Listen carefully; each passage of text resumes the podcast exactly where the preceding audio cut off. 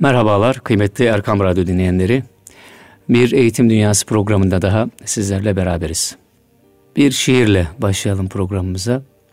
İtibar dergisinden önce yine bu ekibin e, İbrahim Tenekeci ve e, çevresindeki arkadaşlarının çıkardığı Kırklar dergisinden bir şiir bu. E, tarih olarak da e, onu da verelim sizlere. 2004 tarihli bir dergi bu elimdeki eski bir dergi. Üzülmedim diyemem İbrahim Tenekeci'nin bir şiiri. Ardından da sevdiğim e, Zeynel Abidin'in gök gürültüsünü dinlediğinde ve bulutların siyahına baktığında okuduğu Dua isimli bir şiiri yer alacak Ahmet Murat'ın. Ona bakalım. Sonra bakalım bizi programımız, yolumuz nereye götürecek. Ey aşk! Yaptığını beğendin mi? Yetimler gibiyim ziyafetten aç dönen, ters yakılan sigara hemencecik söndürülen. Yoksullukla vakit geçer mi?'' Uyanmış kalmışım nasıl bir şey bu? Toprağa baktım yerinde yoktu. Şiirden aşağı attım kendimi. Düşerken düşündüm ölmesem mi? Anlatıyorum hiç konuşmadan buğdayın içini dökmesi gibi. Bugün dalgınım, dün de dalgındım. Aç bile değildim aynaya bakmasaydım. Dünden kalmış yemekleri yerken ki gönülsüzlük gibi buradayım. Burayı sevmiyorum, bahsetmişimdir. Un ufak olmak iyidir olmamaktan. Hiç böyle demedim ya Rabbim bilir.'' Bu bozuk güzellik kalbimi yoran. Bir sandalye çektim zor günlerin altına. Ah ama kimse yüz vermiyor bana sandalye bile. Beni çağırıyor yarım kalan ne varsa. Bana düşüyor her yağmur tanesini suya götürmek o serin ırmaklara. Öyle ya. Bir Almanı herkes tanır mı iferi varsa. Moskov'u da tanırlar yatıp uyumamışsa. Bunları şunun için anıyorum burada. Kim tanır beni şaşkınlığım olmasa. Bağırıp duruyorum denizin ortasında. Su buradan ne kadar uzakta. Zeynel Abidin'in gök gürültüsünü dinlediğinde ve bulutların siyahlığına baktığında okuduğu dua, şiir Ahmet Murat. Muğlaklıktan hoşlanmıyorum Allah'ım. Kısa şarkılardan, ova köylerinden, biletlerden ama karınlık seviyorum damar damar şimşeklerle süslüyse. Gökyüzünde gezinir bulutların ve andığım öteki, arada bir bakınca geriye görürler sebepler sebebini.'' Dinliyorum gök gürültüsünü. Taşan nedir diyorum. Diyorum kimler taşınıyor Allah'ım. Bakıyorum bulutlar, kayıp kervanların ve hayalet gemilerin durup sustukları. Susup bir duman gibi birbirlerine sundukları kaygıyla uzun uzun baktıkları. Amin, amin ve selamun alel murselin. Ahmet Murat'ın şiiriydi bu da değerli dinleyenler. 2004 kırklarından paylaştık bu şiiri sizlerle. Burada acizane bendenizin de bir yazısı yer almıştı. Yüzün poetikasına giriş başlıklı bir yazı. O zamanlar Diyarbakır'da askerdim. Bir e, tanıdığım vasıtasıyla dergi bana ulaştığında e, yazımın kapağı taşındığını görmüştüm. O e, günleri tekrar yad ediyorum şimdi. Çok tabii e, bir yazan biri için mutluluk verici bir şey bu. Kapağına e, yazısının taşınması, manşet olması. Onun yanında, o manşet olmanın yanında yüzün içeriğiyle ilgili olarak da e, birkaç fotoğraf göndermiştim. O fotoğraflardan birini kapağa taşımışlardı. E, kırkların o sayısında. Yüzün poetikasına girişte Musa Topbaş Hoca Efendi'nin e, su içerkenki fotoğrafı vardır meşhur. Çok zarif bir şekilde tutuşu vardır bardağa. O fotoğrafı kapağa taşımışlardı. O da bana ayrıca bir e, mutluluk verdi. O, o günler e, çok sevinmiştim. Orada o tabii sıkıntılı e, elhamdülillah e, diyelim. Sıkıntılı diyebileceğimiz bazı günler içerisinde bu bana çok müjde verici, mutluluk verici bir haber idi. Bu derginin ve bu derginin manşetinin bana e, düşündürdükleri buydu.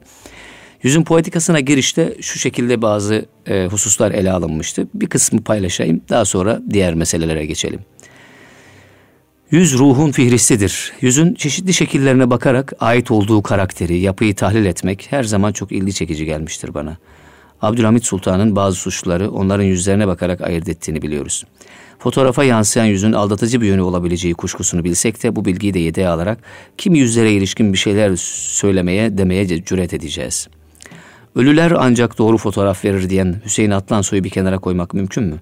Ama yine de insan objektif karşısında ne kadar çalımlara, oyunlara girerse girsin, ruhunun ortaya dönük akislerinin önüne geçemeyecektir. Hiçbir poz içeriden bağımsız bir şeye bürünemez. belki imalarla, kaşla gözle onu örtmeye çalışsa da kendinden olanı gizleyemeyeceği kuşkusunu yüzünden bir türlü atamaz. O yüzden bize bakan her gözde öyle bir acemilik havası okuruz. Bu da kendini ele vermekten geri duramaz. Dostoyevski Suç ve Ceza adlı yapıtında yargıç Petrovich ile Raskolnikov arasındaki söz düellosunda insan yüzüne dair önemli ipuçları verir. Yargıç suçlunun ruhuna bir olta atar, oltaya hiç vurma olmadığı halde ipi çekiştirip durur. Su dalgalandıkça suçlu ürperir ve Raskolnikov'un yüzü yüzeyinde beliren çizgiler yargıca tam da yılgınlık göstereceği bir anda ümit kaynağı olur. Sözleriyle zaten zayıf olan bu ruh oldukça incitir. İstediği şey ipi suçlunun kendi iradesiyle ve itirafıyla kendi boynuna geçirtmektir. Gerçi Raskolnikov suçu işlediği andan itibaren Dostoyevski'nin içine kurduğu amansız vicdanında hapsolmuştur. Bu yüzden bütün yargılamaları ve cezaları soğuk, kıpırtısız bir yüzle izler. Yargıç onu köşeye sıkıştırdığı anlardan birinde tam da yukarıda konu ettiğimiz noktaya getirir konuşmayı ve insan doğasının nasıl gizlenemez olduğunu bir tuzak gibi kurgular. Fakat bu tuzak avın gözleri önünde kurulmaktadır. Şöyle deniyor, bence ince zeka harikulade bir şey. Nasıl söylesem, doğanın süsü yaşamın ışığıdır.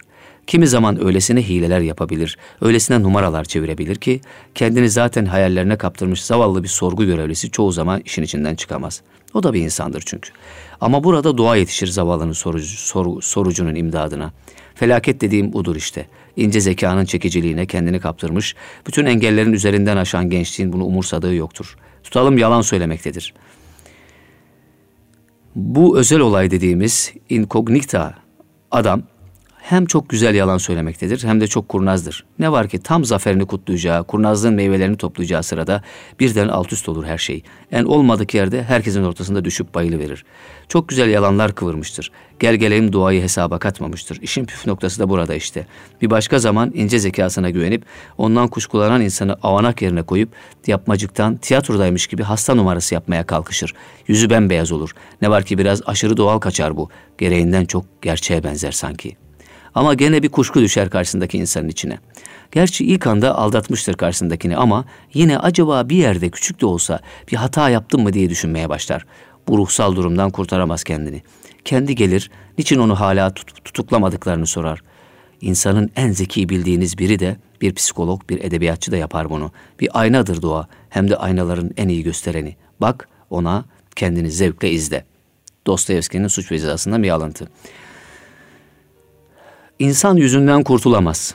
Hayatı boyunca çeşitli fotoğraflar verir. Ne var ki çekilmiş fotoğraflar üzerinde rütuş yapmak mümkün değil. Kareye yapışıp kalan o an birçok anın toplamı. İnsan nasıl yaşarsa öyle pozlar edinir. Ahmet Taş getiren Musa Topbaş Hoca Efendi'nin vefatı sonrasında onun kimi fotoğraflarıyla ilgili güzel bir yazı kaleme almıştı. Orada Hoca Efendi'nin su içerken çekilmiş resminin altına yazdığı okuma çok manidardır. Şöyle diyor Taş getiren. Efendilik bir başka kelime. Bakın şu su içen insanın bardakla temasındaki zarafete. Her yudumda elhamdülillahı unutmayan bir incelik görülmüyor mu? Bardağın hakkını gözeten bir hassasiyet yok mu bu tutuşta? Suya bir izzet atfetme gayreti yok mu? Bu efendiliktir işte. Fatih Sultan'ın gül koklayan resmini hatırlayın. Yunus'un gül Muhammed teridir dediği gülü koklayan Fatih'in el zarafetiyle suyun azizliğinin farkında olan şu zarafet. O yüzü vefatından birkaç sene önce ben de görmüştüm yüksek meblalarla yaptığı para yardımlarını bu benim bir dostumun hediyesidir diyerek gösterişten arındıran bu insanın insana olan ümidinin şavkı vuruyordu yüzüne. Dost dediği de Allah'tan başkası değildi. Yazı bu şekilde devam ediyor. Burada yazının e, ortaya koyduğu, yüzün poetikasına girişin ortaya koyduğu iddia, acaba yazarlarla yazdıkları arasında yazarların yüzleriyle yazdıkları arasında bir korelasyon, bir bağlantı var mıdır? Bunu sorgulayan bir yazı bu. Elbette ki tartışılabilir. Bazı e, yazarlarla ilgili göndermeler var. İşte Cemal Süreyya'ya dair e, efendim ardından Edip Cansever, İsmet Özel, Cahit Zarifoğlu. Şöyle başlıyor. Diyor ki şair ve yazar yüzleri yazdıkları şiir ve yazıların mecrasında nerede duruyor? Kuşkusuz merakı ikinci kez celbedecek bir yer burası imgelere, cümlelere sinen karanlık, kuşku, korku, cehd ne kadar onu yazan yüze, çünkü yapısı, yapıtı ortaya koyan kendidir, o da yüz penceresiyle bakar, sirayet etmiştir. Ya da tersiyle gördüğümüz yüz, bize şiirin ve yazının kişiliğini, niceliğini verebilecek mi? Yani yüze bakarak imge ve cümlenin menfezine varılabilir mi? Şiirlerini okuduğumuz bir şairin yüzüne bakmayı, onun çeşitli fotoğraflarını ne de yaşıyorsa kendisini görmeyi niçin arzu ederiz? Bize söylenenlerin bir sağlamasını yapmak için mi?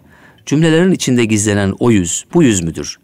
Hayal kırıklığına uğradığımız olmuştur elbette ama zamanla o yüz cümledekine benzemeye başlayacaktır. Diye devam ediyor. Yazanın yaşam evreleri de önemli. Gurbet burcu, Hikmet burcu, Behçet Necatigil'in o burçlarla ilgili ifadeleri. Diyor ki, Cemal Süreyya'ya baktım. Bütün bunları yazarken dergilerden kesilmiş yüzler masamın üzerinde birbirine bakıyor. Dikkatlice bakınız. Gözleri ağlarken gülümsemeye çalışmış. Objektiften kendimizi saklamaktaki acemiliğimizin bariz bir resmi. Şiirini düşünün. Çoğu yerde tene gönderme var. Alay var, cümbüş var. Lakin içeride derin bir hüznü kaynadığını görürsünüz. İnsanı şaşırtır. Sen gidiyorsun, gözlerin dururlar mı? Onlar da gidiyorlar, gitsinler diye başlayan bir şiiri çok garip imgelerle ve ifadelerle bitirir. Bir kaçıştır bu ama burada dümenin kırıldığını, bir şeylerin kırıldığını anlarız. Bu yüze hüzünle baktım. Yaşamı sol bazı fikirlerin kimi bağnazlıklarının çok azını yansıtarak var bulundu. Şuara suresi ile ilgili yazdığı yazı onun ayetlere dönük inzal sebeplerini bilmemesinden ileri gelen ön yargısıyla doludur. Yüzü itmiyor. Onunla inanç yönünden böylesi ayrıldığımız halde niçin, niçin sevgiyle uyuşuyoruz? Çünkü yüreğinin genişliğini kimseden esirgemedi diyor yazıda. Devamında Cahit Zarifoğlu ile ilgili kısma bir bakalım. Diğerlerine geçelim. Bazı şair ve yazarların yüzünün yazdıklarıyla ilişkisi, bağlantısı. Enteresan bir konu. Maraşlılara özgü kalın kaşları, sık saçları, simsiyah bıyığı ve sakalı. Bakışlarında aşina bir doğu hüznü. Yatağında sızıyla akıyor ama bu hüzün denize kavuşmasını da bilir. Bu yüz bana eserden müessire dönük çalışmamda daha bir güven telkin etti. Çünkü Türk Edebiyatı'ndaki hiçbir motif onu işleyenin yüzüyle bu kadar kesişmemiştir. Biz önce kalemini oynattığı kağıda bakmıyoruz. Çünkü onun yüzünden yansıyan aynada hepsi birebir görünüyor. Sık sakalı ve bıyığı ortasında gizlenmiş al dudakları. İşte sözü budur. Zarifoğlu'nun kesrette gizlenen vahdeti hatırlatır bize. İş şiiri de öylesine gizlidir. Ne çok anlaşılmamış olsa da Rasim Özdenör'ün dediği gibi çağdaşlarından hiçbiri onun şiirini reddetme, görmezden gelme serkeşliğinde bulunamamıştır. Onu askerde çekindiği meşhur fotoğrafıyla başka hiçbir poza gereksinim bırakmadan yazdıklarıyla yüzü arasındaki kesişmenin bilgisini bize veren, Nuri Pakdil'den ayıran daha çok melale yatkın oluşudur. O da Maraşlıdır. O toprağın izleri vardır yüzünde. Nedir Paktil'in yazı ve yüzünün kesiştiği yer? İnsan iradesinin zaferi. İnadın fotoğrafı. Verdiği karara bir nehrin kıyısında ayaklarına zincirle asılmış taşla bağlı izlenimini verir. Cahit Zarifoğlu yüzündeki habere atfen ne söyleyeceğiz? Onun şiirindeki inziva, yaşamak kitabında anlattığı bir meczubun tavırlarıyla örtüşür. Sanırım onun veçhini de en güzel bu açıklayacak. O harika susuşları ile dünyanın gittikçe artan gürültüsünü, işkence edilenlerin çığlıklarını, çırpınışlarını, tutuşları ve yutuşları, bütün artan acılara rağmen acaba hayat nasıl sürüyor diye düşündüğüm zaman hatırlıyorum sizleri. Çekilişinizi, köprüleri, ıssız sokakları, izbeleri destekleyişinizi, inzivanızdan iyice emin olduktan sonra yaradan sargıyı çözüşünüzü ve o dayanılmaz yaraya kimsenin yardım olmadan bakışınızı, onu bir merhamet tufanı ile ıslatışınızı ve yeniden sıcakça sarıp koynunuza koyuşunuzu. Zarifoğlu'nun müthiş sarsız ifadeleri. Yaşamak kitabında geçen. Zarifoğlu şiirindeki susuş işte budur. Çığlık ve çırpınışları tutuşu ve fakat yutmuyor bunları işte. Yaratılışındaki o büyük duyarlılıkla yeryüzünün nabzına kulağına dayamıştır. Hadiste müminin ferasetinden korkun. Çünkü o Allah'ın nuruyla bakar deniliyor. Zarifoğlu'nun yüzü budur. Beyaz haberlerim oluyor kardeşlerim. Yüzler burada bitmez. Adları anılmayan şairlerin yüzleri de elbet bir gün bahis konusu edilecektir demişiz o zamanki yazıda. Yüzü şairden nasıl ayırabiliriz? İnsanın ölçme tartma ve sayı olana yönelimi kaybolmadıkça ikisi arasındaki bağ arayışı hep sürecek. Bu uyum, uyum arayışının ardındaki gerçek yazılan yazanla irtibatının kaviliğine dair bir fikir edinme isteği. Türk şiiri asık suratlı mı? Yoksa daha ergenlik sivilceleri çıkmış toy bir delikanlıyı mı gösteriyor? Tanzimattan beri ithal ettiğimiz yabancılaşmanın izlerini mi izleri mi okunuyor? Doğurgan doğu hüzün yerini hiçlikten öteye geçmeyen bir bunalım mı aldı? Türk şiirinin aşığı bir gün çıkıp şunu diyecek mi? Gözünde göz izi var. Sana kim baktı yarim? Şiirim yüzümü ele vermez diyen ya da benim yüzüm şiirimi ele vermez diyen bir şair çıkabilir mi? Bunun ilki şiirin kalitesi konusunda bir haber verir. Kişiliksiz bir durum bu. İkinci deyiş daha çapraşık. Yüzünün şiirine dair ipuçları vermediği bir şairi bulmuşsak, onun hayatı boyunca verdiği pozları tam anlamıyla gördük mü ona bakmalıyız. Çünkü bir şair belki artık sözün ötesine geçmiş de olabilir. Sözün berisine düşmüş de olabilir. Söze gerek bırakmayacak, anlatılırsa büyüsünün bozulacağı bir hali giyinmiş olabilir bir şair. Türkiye'de sözün ötesine geçmiş bir şair varsa o da Sezai Karakoç'tur. Şiir ve yaşam serüvenini bilenler bu sözümü anlayacaktır. Sözün berisine düşmüş şairlerse adlarından yararlanılmak üzere kendilerini zorla şiir yayınlattıran dergi şairleridir. Buna sırf eski şiirlerine duyduğum tarifsiz saygıdan dolayı bir isim örneği vermiyorum diyor. O dönemin Said Yavuz'u diyelim. Kırklardan bu yazıyı paylaştım. Paylaşmam e, gerekçelerimden biri Musa Topbaş Hoca Efendi'nin bardağı o güzel tutuşuydu. Ona gösterdiği hürmetti. Bir eşyaya dahi duyduğu o hürmet. Efendim elimde yine Kırklar Dergisi'nin 18. sayısı var. Bu da tarih olarak 2002'ye tekabül ediyor. Burada da güzel yazılar, şiirler var. Ee, Mustafa Kutlu ile ilgili Saadettin Acar'ın 30 maddede onu değerlendirdiği bir yazısı var. Birkaç maddeyi paylaşmak isterim sizlerle. Modern bir derviş diyor Mustafa Kutlu'ya Saadettin Acar. Buldozerlerin dişleri toprağa saplandığı zaman, motor gürültülerinin yavru kuşları yuvalarında ürküttüğü zaman, ağaçların devrildiği, kayaların demir matkaplarla delindiği, suların önünün kesildiği zaman, bulutların kirlendiği zaman, o durgun göl kenarında kamışlıkta akşam balıkların ve su kuşlarının rüzgarın ve titreyen çimenlerin, kertenkelenin, sincabın ve tarla kuşunun birlikte söylediği ilahi ansızın kesildiği zaman, işte o gün hepimizin mahşeridir. O zaman yerin altı yerin üstünden daha hayırlı olacak. Ve o zaman yani ağaca ağaç gibi bakılmadığı, toprağa toprak gibi bakılmadığı, toprağa toprak gibi diyerek basılmadığı gün adama da adam gibi muamele bırakılacaktır.'' Mustafa Kutlu'nun öykülerinde kahramanlar çok sık değişir. Öyküleri bölümlere ayırarak her bölümde başka bir kişi anlatıcı olur. Akşamın mora çalan lacivert türleri açık dükkan kapısı önünde kayısı kokan rüzgarlara kapılıp dalgalanmaya durdu. Orada tezgahın üzerinde yarısı yenmiş bir armut vardı. Modern hayatın insanlara empoze ettiği bir kültür var. Bu kültür insani değildir ve insani olanı savunmuyor. Mustafa Kutlu öykücülüğünün nirengi noktası Bununla beraber insanların süre geldikleri bir yaşam tarzları, bir kutsalları, bir yerleşik hayatları var. Kimi zaman bu kültür çatışmasını salt aktarmakla yetiniyor, kimi zamansa yerli ve kutsal olandan yana tavır alarak diğerinin ayağının yere basmazlığını temsillerle ortaya koyuyor Mustafa Kutlu. Yapraklar vardı, tomurcuk güller, laleler, menekşeler, sümbüller vardı. Çiçeklerden, dallardan, yapraklardan örülü hayvanlar vardı. Böceklerden, ceylanlardan, kuşlardan. İşte Kutlu hikayesinde önümüze çıkan bir serencam. İnceden inceye modernizm ve hayat, modern hayat eleştirisi yapar Kutlu. Teknolojik medeniyetin oluşturduğu yeni insan tipini çizer ve bu insan tipini yerden yere vurur. Eğer bir gün bu ülkede hakikatin üzerine çekilen kara perde yırtılıp gerçekler ortaya çıkabilirse söylenecek ilk cümle şu olacak. Masallara dönelim. Koca karı ilaçlarına, leyleklere, kırlangıç fırtınasına, nazar boncuğuna, tavşan ayağına, Mart dokuzuna, su değirmenine, yedi veren gülüne. Yahut Çin atasözüne dönelim. Ay büyümezse küçülür. Masallara yani eski dünyaya dönelim. Ki o çam kozalağıdır. Yeni sağılmış süt kokusudur. Çimen yeşili ve yün kuşaktır. Eski dünya masalla rüya ile dua ile irtibatı olan şeydir. Masal çocuğun kulağına hayatın hikmetini fısıldar. Masal hayatı uykuya taşır. Masallara boş verdiğimiz günden bu yana rüya göremez olduk. Evet, ne güzel söylemiş Saadettin Acar. Korkuları olan, şaşkın olan ve yabancılaşan bir insanın serüveni vardır Mustafa Kutlu'nun öykülerinde. Mustafa Kutlu kahramanlarının dünyasına iyi nüfuz eder. Bir derviş konuşuyorsa üslup dervişçedir ve terimler bir dervişin dünyasından seçilir. Konuşan bir köylü ise üslup onun üslubudur. Yüksek tahsilli konuşuyorsa dil ve olayın diyalektiği entelektüel bir birikimi gerektirir. Bu da Mustafa Kutlu'da fazlasıyla vardır. Bir tarihte bir alim zat bir şeyhe intisap etmek istedi. Şeyh dahi, şeyh dahi o alim zata şöyle dedi. Sizde çok kitaplar olduğunu duyduk. Kendinizde birkaç parça eser yazmışsınız doğru mudur?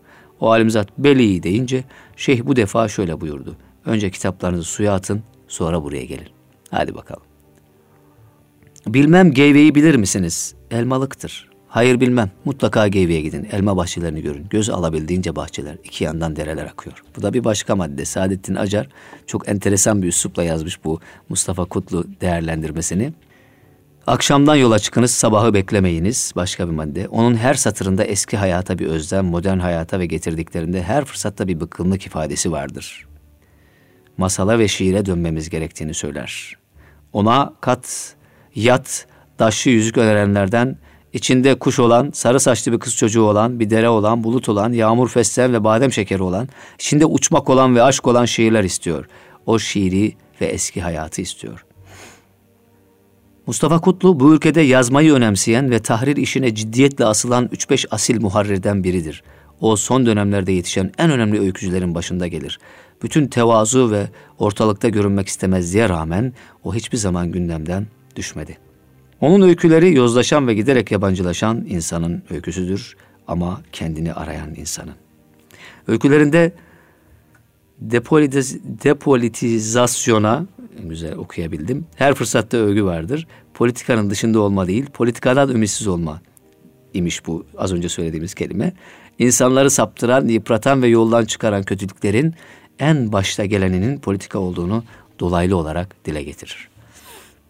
Depolitizasyon. Modern hayatı alternatif olarak hiçbir komplekse kapılmadan ve çekinmeden tasavvufu önerir kirlenmeyen tek alanın tasavvuf olduğunu, bununla beraber bazı tasavvuf şeyhlerinde artık acınacak halde olduklarını belirtir. Ve bundan geri o artık bazı efendiler için de dua edecektir. O hala tekkesindedir. O hala davayı beklemektedir. Yaşayan biri için bu cümleler aslında bu cümleleri yüzüne söylemek değil mi kıymetli dinleyenler? Biraz risklidir. Ama inşallah bu cümleler muhatap için bir dua yerine de bir dua niyetine de geçer. Zaten mümin insan överken de övgü cümleleri kurarken de o övgü cümlelerinin arkasında hep bu duayı da yedeğinde taşıyacaktır. Yunus Beyler onun elinde ne komik duruma düşüyor bir görseniz. Yunus Beyler canım. Hani şu dağ dama çıkıp merdiveni çekenler. Bizim de Kutlu gibi bu soruyu not etmemiz ve uygun bir zamanda kendimize sormamız lazım. Anladım haktan yanasınız. Peki siz kiminle birlikte haktan yanasınız? Güzel bir soru. Öyküleri boyunca beynin kıvrımlarına işlenen tasvirlere rastlarız. Mustafa Kut'un uçsuz bucaksız dünyasına yelken açtığınızda ufuklarda sürekli olarak bir ışık demetinin gözünüze çarptığını hissedersiniz. Evet. Mustafa Kutlu 1947 Erzincan'da doğdu. Son madde olarak bunu yazmış Saadettin Acar. Edebiyat Atatürk Üniversitesi Edebiyat Fakültesinden mezun oldu. Kısa bir süre öğretmenlik yaptı. Yaşayan en büyük öykücülerinden biri. İlk öykülerini Hareket Dergisi'nde yayınladı. Bunun dışında Adımlar, Türk Edebiyatı, Düşünce ve Yönelişler'de öyküleri yayınlandı. Öykülerinde daha çok köy, kasaba inan, e, insanının günlük endişelerini İslami bir duyarlılıkla işledi. Yayınlanmış birçok öykü kitabı var. Dergah Kültür Dergisi'nin yayın yönetmeni, Evli ve Fenerbahçeli. Bu kadar. Kırklar Dergisi'nin 18. sayısı ve tarih 2002. Maziye doğru bir yolculuk yapmış olduk birlikte değerli dinleyenler. Şimdi eğitim dünyasına kısa bir ara verelim. Aradan sonra yine birlikte olalım. Evet efendim devam ediyoruz. Uçuş denemeleri yine eski kırklardan e, bir türlü kurtulamadım bugün. E, İbrahim Tenekeci'nin uçuş denemeleri çok meşhurdu. E, o zaman yayınlandığı zamanlarda da çok yankı bulmuştu. Bir bölüm okumak isterim size. Ardından vefada, vefaya dair, vefa e, maddesine dair birkaç göndermemiz var. Onları sizlerle paylaşayım. İnsan bir fabrika olsaydı ne üretiyor olurdu? Mazeret. Onu seyrediyorum. Eteğinin dibinde iki kız çocuğu var. Tarifi olmayan bir çaresizlik içinde kaşlarını çatıyor, alnını kırıştırıyor, dudaklarını büzüştürüyor ve bütün bunları minibüsün nereye gittiğini öğrenmek, üzerindeki yazının en azından baş harfini sökebilmek için yapıyor. Öğreteni biliyorum. Peki ya ona bir harf öğretmeyene ne demeli? İstedim ki dünya ile aramda hep bir kırgınlık olsun. Bunu onu sevmediğim için değil, sevdiğim için istiyorum. Hanım duydun mu kapıcı Mehmet de ölmüş dedi. Kapıcı Mehmet daha dün bembeyaz sakalıyla buralarda bir yerdeydi. Maltepe sigarası içer, kuşburnu çayına bayılır ve bana torunum derdi. Bir taş atsam suya tanır mı beni? Sabahın altısında kalktım ve yüzümü suyla tazeledikten sonra evden çıktım. Dışarısı bundan bin sene önceki gibi tenhaydı ve olması gerekenin aslında bu olduğunu düşündüm. karga ve sığırcık sürülerinin çığlık çığlığa yaptıkları görev dağılımı ve gözlerindeki uykuyu henüz atlatamamış birkaç insan. Ayrım yapmadan kuşların hepsine birden selam verdikten sonra bir yandan cebimden çıkardığım mandalinayı soyuyor, bir yandan da dünyanın bütün sabahlarını gözümde canlandırmaya çalışıyorum.'' Bizlere verilen en büyük nimet olan güneş, işini bilen becerikli bir usta gibi yavaş yavaş marifetlerini gösteriyor. Üzerine ölü toprağa serpilmiş insanlar uyanmak için değil işe geç kalmamak için yataklarından doğruluyorlar. Biz gidiyoruz dünya, sen çok yaşa emi diyen şairi bir kez daha haklı buluyor ve kalıcı olanın bizim dışımızdaki her şey olduğunu düşünüyorum. Koltuk örtüsü satan dükkana girip oradaki tek numune koltuğun fiyatını soran, evet sen.'' Gazeteci olduğumu öğrenince şaşırıp soruyor. Neler yazıyorsunuz bakalım? Politika ve gündeme pek girmiyorum diyorum. Kuşlar, börtü böcek, bitki çeşitleri daha çok bunlardan bahsediyorum. Bana olan ilgisi bir anda dağılıyor ve tekrar masasının üzerindeki evraklara gömülüyor. Tabii şunu mırıldanarak. Tabii tabii ara sıra böyle şeyler de yazmak lazım. Bindiğim minibüste bir uğur böceği gördüm. Camın öte tarafına geçmeye çalışan ve bunu hiçbir zaman başaramayacak olan bir uğur böceği. Ona beklediği yalanı söylemek istedim. Annesinin terlik papuç alacağını filan. Boş ver dedim sonra. Garibi niye kandırıyorsun? Ocağa çay suyu koydum ve aynaya doğru yürüdüm. Suratımdaki üç günlük sakalı kaşıyıp babamın taklidini yaptım. Sende iş yok. Bana ne dese beğenirsiniz. Harika. Saçlarımın beyazladığını gören annem, saç sefayı sever yoksa bir derdin mi var demişti. Yüzüne kaçamak bir bakış atıp acı acı gülmüş ve şunu düşünmüştüm. Tetiği çekilmek üzere olan bir tüfeğin önünde kim olmak ister? Ben senin hiçbir zaman övünemeyeceğin bir oğlun olarak işte oradayım. Doktorun yasaklanmasına rağmen, yasaklamasına rağmen hastaların uyumamak için direttiğine ise işte oyum ben. Hadi göreyim seni dedi. Bu söz evimizdeki soğuğu kırmak için çalı çırpıyla tutuşturduğumuz soba kadar sıcak geldi bana. Hadi göreyim seni. Senin niçin kullanma kılavuzun yok dedim yaban gülüne. Düzenli sulamama ve her gün havalandırmama rağmen düzenli sulamama ve her gün havalandırmama rağmen aldığım gibi duruyorsun. Toprağını değiştireceğim ama zaten solmak için bahane arıyorsun. İyisi mi böylece kal. Ondan bana kalan tek hatıra kendi fotoğrafım. Fotoğrafa baktıkça onun yüzünü görüyorum. Çünkü makinenin arkasında o vardı ve bana bak ha öyle demişti. Bildiğim tek şey ölümün gölgesinde hiçbir şeyin büyümediği. Tıpkı büyük bir ağacın gölgesinde birkaç cüce bitkiden başka hiçbir şeyin büyümediği gibi. Doktor her geçen gün iyiye gittiğimi söylüyor. İyinin neresi olduğunu soruyorum ona. Bir takım tıbbi terimler sıralıyor ve sonra garip bir şekilde gülüyor. Uçuş denemeleri İbrahim Tenekeci'nin nesrinin yani düz yazısının zirvede olduğu, zirveyi hiç bırakmadığı bir alanı. Vefa kişinin ahdine ve yeminine sadık kalması dostlarını unutmaması, onların dostluklarına ve iyiliklerine daha güzeliyle karşılık vermesi demekmiş değerli dinleyenler. Böyle insanlara vefakar denilir. Vefa bir Müslümanda bulunması gereken en güzel ve en faziletli meziyetlerden, hasletlerden biri. Vefanın zıddı nankörlük ve yapılan iyilikleri unutmak. Asilzade bir kişi yapılan iyilikleri unutmaz, ahdinde ve vaadinde sadakat gösterir ve böylece vefalı olduğunu ortaya koyar.'' Sözünde ve vaadinde sadık olmayanlara itimat edilmez, hürmet ve muhabbet gösterilmez. Onların kadir ve haysiyetleri zirü zeber olur. Vefa gerek indi, indi ilahide, gerekse içtimai hayatta insanın itibarını ve şerefini artıran bir haslet. Vefa dinen, aklen ve vicdanen yerine getirilmesi vacip olan en büyük hakikatlerden biri. Bir kıymetli büyüğümüzden duymuştum. Bazı hasletler var, özellikler. işte vefa, bunlardan biri. Yeni nesle vefa kelimesini sorduğumuzda acaba karşılığında bir anlam ihtiva edecek şeyler söyleyebilecek mi bize? Kelimeler çok önemli. Bu kelimeler kalktıkça onların ortaya koyduğu halleri de ortadan kaldırmış oluyoruz. O yüzden bu kelimelere sahip çıkmak, o hallere, o manaya da sahip çıkmak anlamına geliyor. Hep zihnimdedir öğretmenlerin özellikle eğitim dünyası olduğu için de ayrıca zikretmek isterim. Bu tarz hasletleri gün yüzüne çıkarmak, sürekli bunlar üzerine etütler yapmak e, onların görevi, en büyük görevi olsa gerek. Bu hallerin, bu değerlerin ortadan kalkmaması anlamında, yeniden yeşermesi anlamında. Yoksa yeni kelimelerin uydurukça Türkçenin bunları karşılayacağı yok. O kelimeleri gün yüzüne çıkarmamız, yeniden yeşertmemiz, o kelimeleri sulamamız lazım.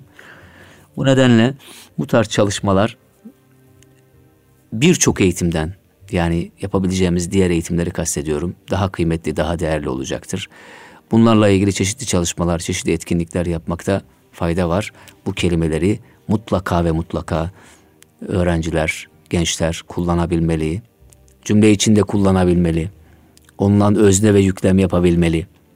Ve onu her şekilde anlamıyla birlikte yaşamalılar. Vefada bunlardan biri. İnsan ancak Cenab-ı Hakk'a ezelde verdiği sözü yerine getirmekle vefalı ve sözünde sadık olmuş olur. Vefa dediğimiz zaman ezelde verdiğimiz sözü de hatırlatıyor bu kelime.